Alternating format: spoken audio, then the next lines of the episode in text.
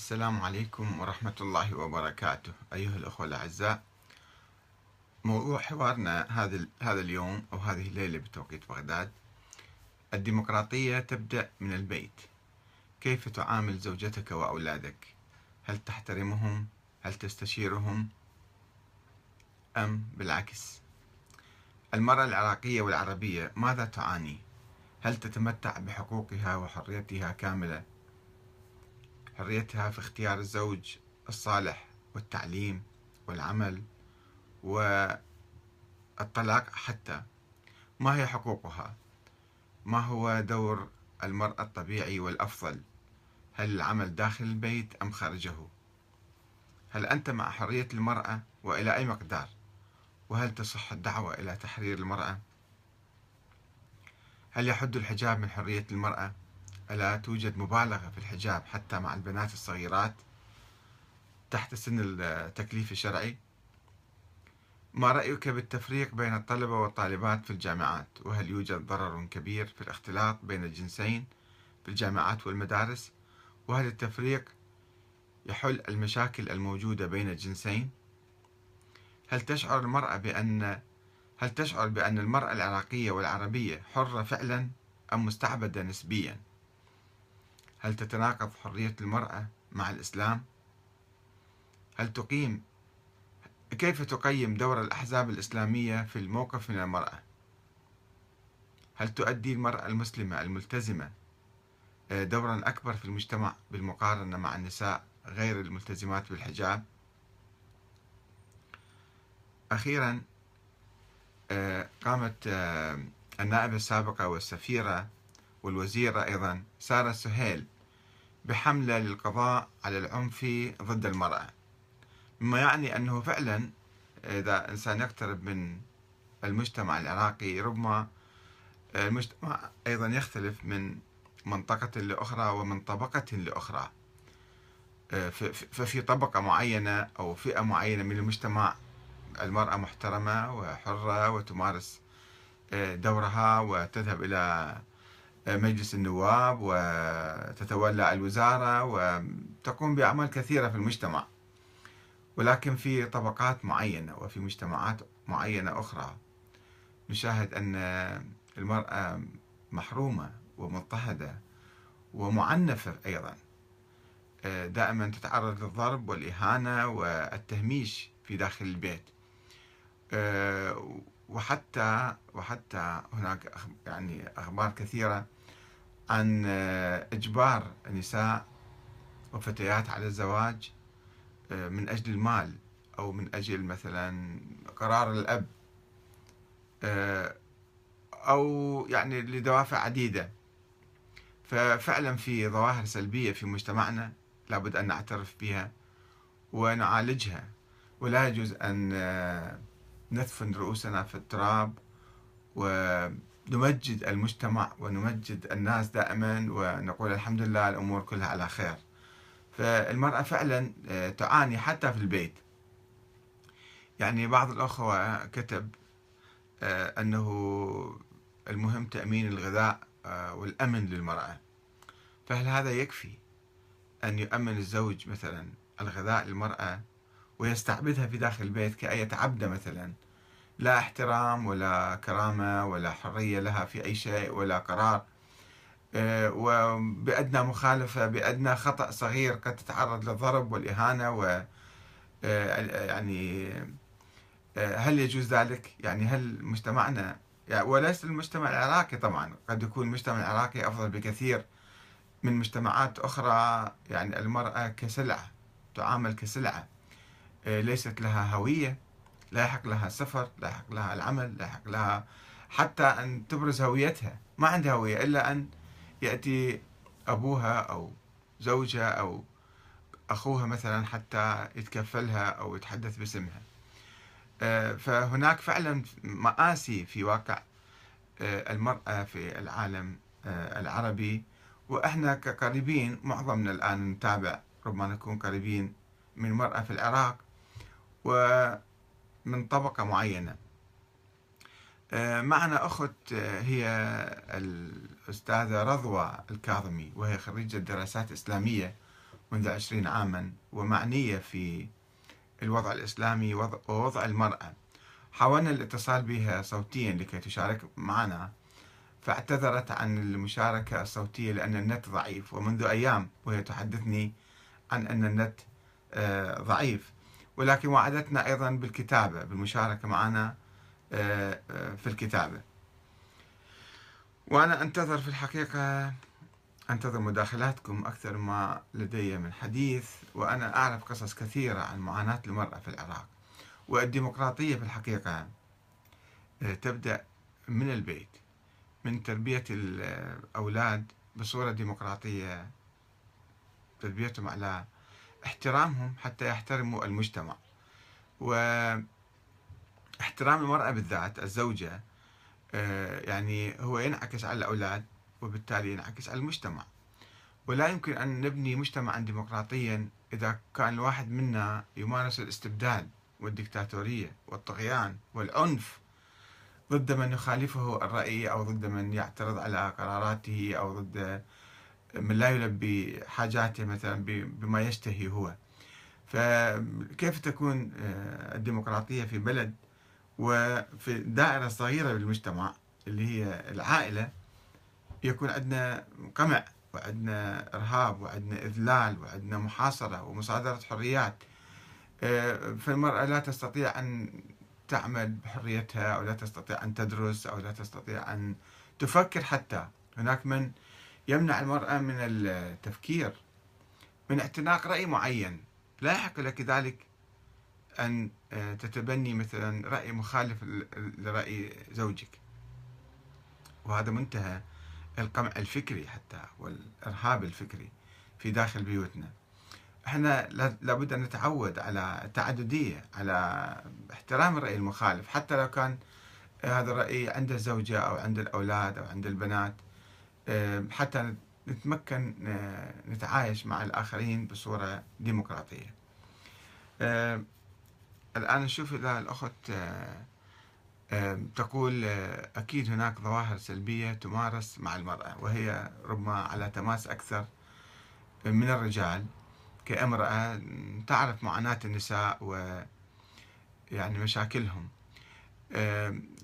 طيب يمكن هل يمكن تحدثينا مثلا عن قصص معينة أو عن حلول معينة تراك ترينها؟ أو ما رأيك بهذه الحملة التي تقودها سارة سهيل للقضاء على العنف ضد المرأة؟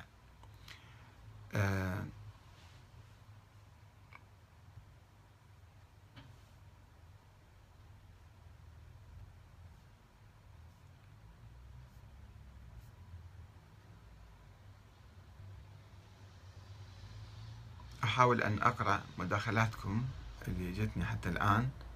حتى آه، تقول آه، الأخت رضوى الكاظمي لو كان كافيا تأمين المأكل والأمن فقط لما رأينا نساء في تاريخنا كالزهراء وزينب. آه، وأيضا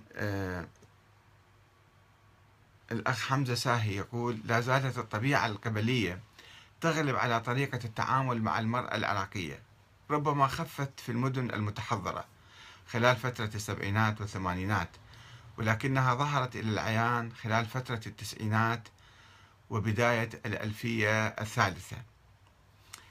آه، في الحقيقة صحيح كما تقول وحتى في المدن المتحضرة حتى في كربلاء أنا ذهبت آه، عدة أسابيع في كربلاء وسمعت قصص من المجتمع قصص يعني جدا مرعبة ومؤلمة ومؤسفة عن تعامل الناس مع بناتهم وزوجاتهم ومصادرة حرياتهم وإذلالهم آه، فإحنا يعني المشكلة ليست في المجتمعات القبلية فقط حتى في المجتمعات الحضرية.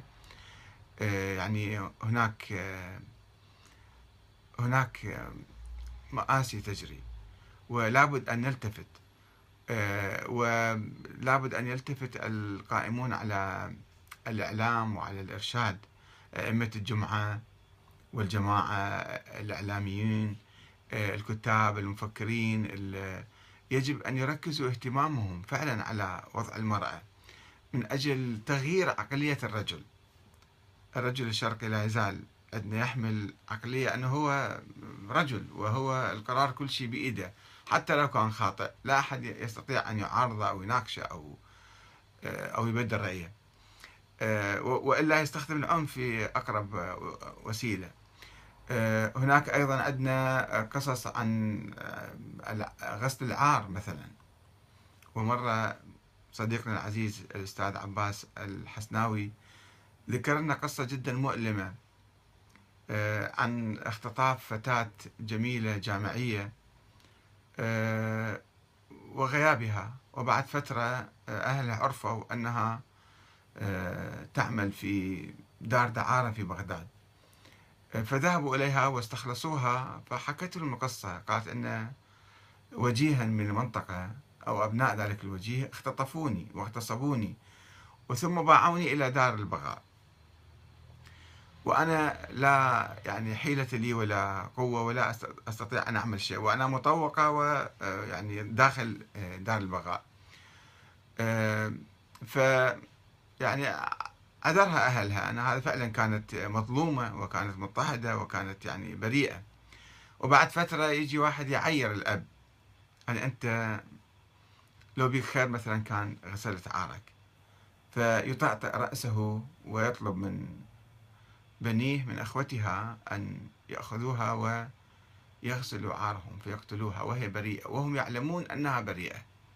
لماذا؟ لأن المجتمع آه، يضغط آه، عليهم ولا يستطيعون آه، العيش في ذلك المجتمع إلا بأن يقوموا بقتل هذه الامرأة البنت البريئة المظلومة المضطهدة.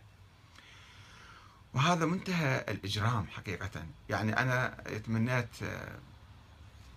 أقول لوالدها وأخوتها أن انتحروا أفضل لكم.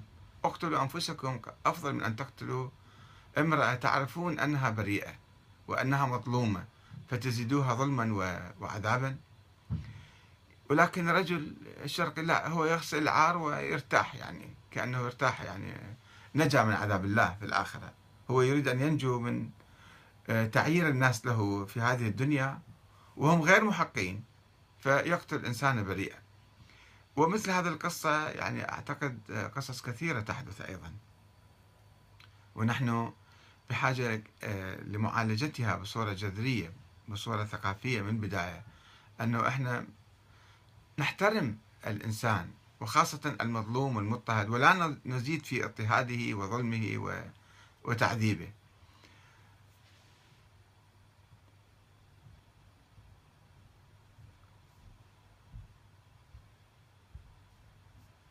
نعم.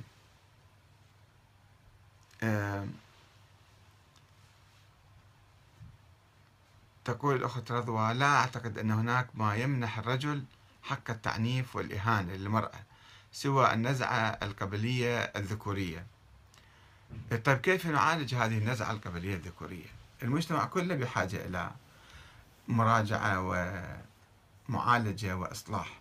يعني هي ليست كلمة نقولها أننا نحتاج بالتربية بالمدرسة من العادات الثقافة اللي عندنا أن نغيرها ونعطي آه، المرأة حريتها نعطي المرأة حقها. آه، حقها كإنسانة تفكر وتعمل. وفي الحقيقة يعني آه، الأخ الذي قال بأن يعني ما هي الديمقراطية استهان بكلمة الديمقراطية وقال بأن الرجل يوفر الأمن والغذاء للمرأة وهذا يكفي. آه، في الحقيقة هو آه، هناك حديث عن الإمام علي عليه السلام يقول احتج إلى من شئت تكن أسيرة واستغني عن من شئت تكن نظيرة وأحسن إلى من شئت تكن أميرة. فالنساء آه، الجاهلات الأميات التي لا يعرفن العمل أو الاستقلال الاقتصادي. وبالتالي عندما تتزوج الفتاة وهي صغيرة مثلا خصوصا وهي صغيرة لأن أبوها كان محتاج فلوس فيزوجها من شخص غير كفؤ وغير مناسب لها وتذهب إلى بيت الزوجية فتعاني هناك ما تعاني من من كبت وقمع وإهانة. آه، وعندما تفكر بالطلاق مثلا لا تستطيع أن تفكر بالطلاق لا تملك حرية الطلاق. لماذا؟ لأنها لا تملك آه، القدرة على الاستغناء حتى تكون سيدة لا تملك هي بحاجة إلى الرجل بحاجة إلى آه، الغذاء وال يعني ما تستطيع أن ما تعرف كيف تعمل كيف تأجر بيت كيف مثلا إذا خاصة إذا كان عندها أطفال وزوجها مثلا أهملها أو ابتعد عنها. فهي يعني تنوء بحمل ثقيل ولا تستطيع ولا تعرف كيف تخرج من هذا المأزق. فإذا تعليم المرأة و آه، يعني من أجل أن تكون هي قادرة على تحصيل المال والعمل والاستقلال بنفسها يعطيها حرية أمام الرجل. يعطيها حرية مثلا إذا حدث زواج غير مناسب. وغير صحيح. وفكرت المرأة بالتخلص من هذا الزوج. هي تستطيع عندها باب مفتوح أن تذهب وتعمل وتعيش كإنسانة حرة كإنسانة كريمة. أما إذا لم تكن تعرف العمل ولم تكن متعلمة أساسا فتضطر إلى الصبر تضطر إلى تحمل العذاب طول حياتها. وطول حياتها هي مهانة ومعذبة ومظلومة ومضطهدة ومعنفة ولا تستطيع أن يعني ما في حياة كريمة ما في تكافؤ آه إنساني في الحياة بين الطرفين. لأن المرأة تزوجت وهي طفلة صغيرة وهي غير متعلمة ولا تعرف آه، دخول في سوق العمل والعمل آه، ما تتمكن تكون مستقلة. دائما هي محتاجة للرجل. احتج إلى من شئت تكون أسيرة. فعلا تصبح المرأة أسيرة عند الرجل. أسيرة عندما هي تكون يعني جاهلة وغير قادرة على إدارة نفسها بنفسها والاستغناء عن الرجل.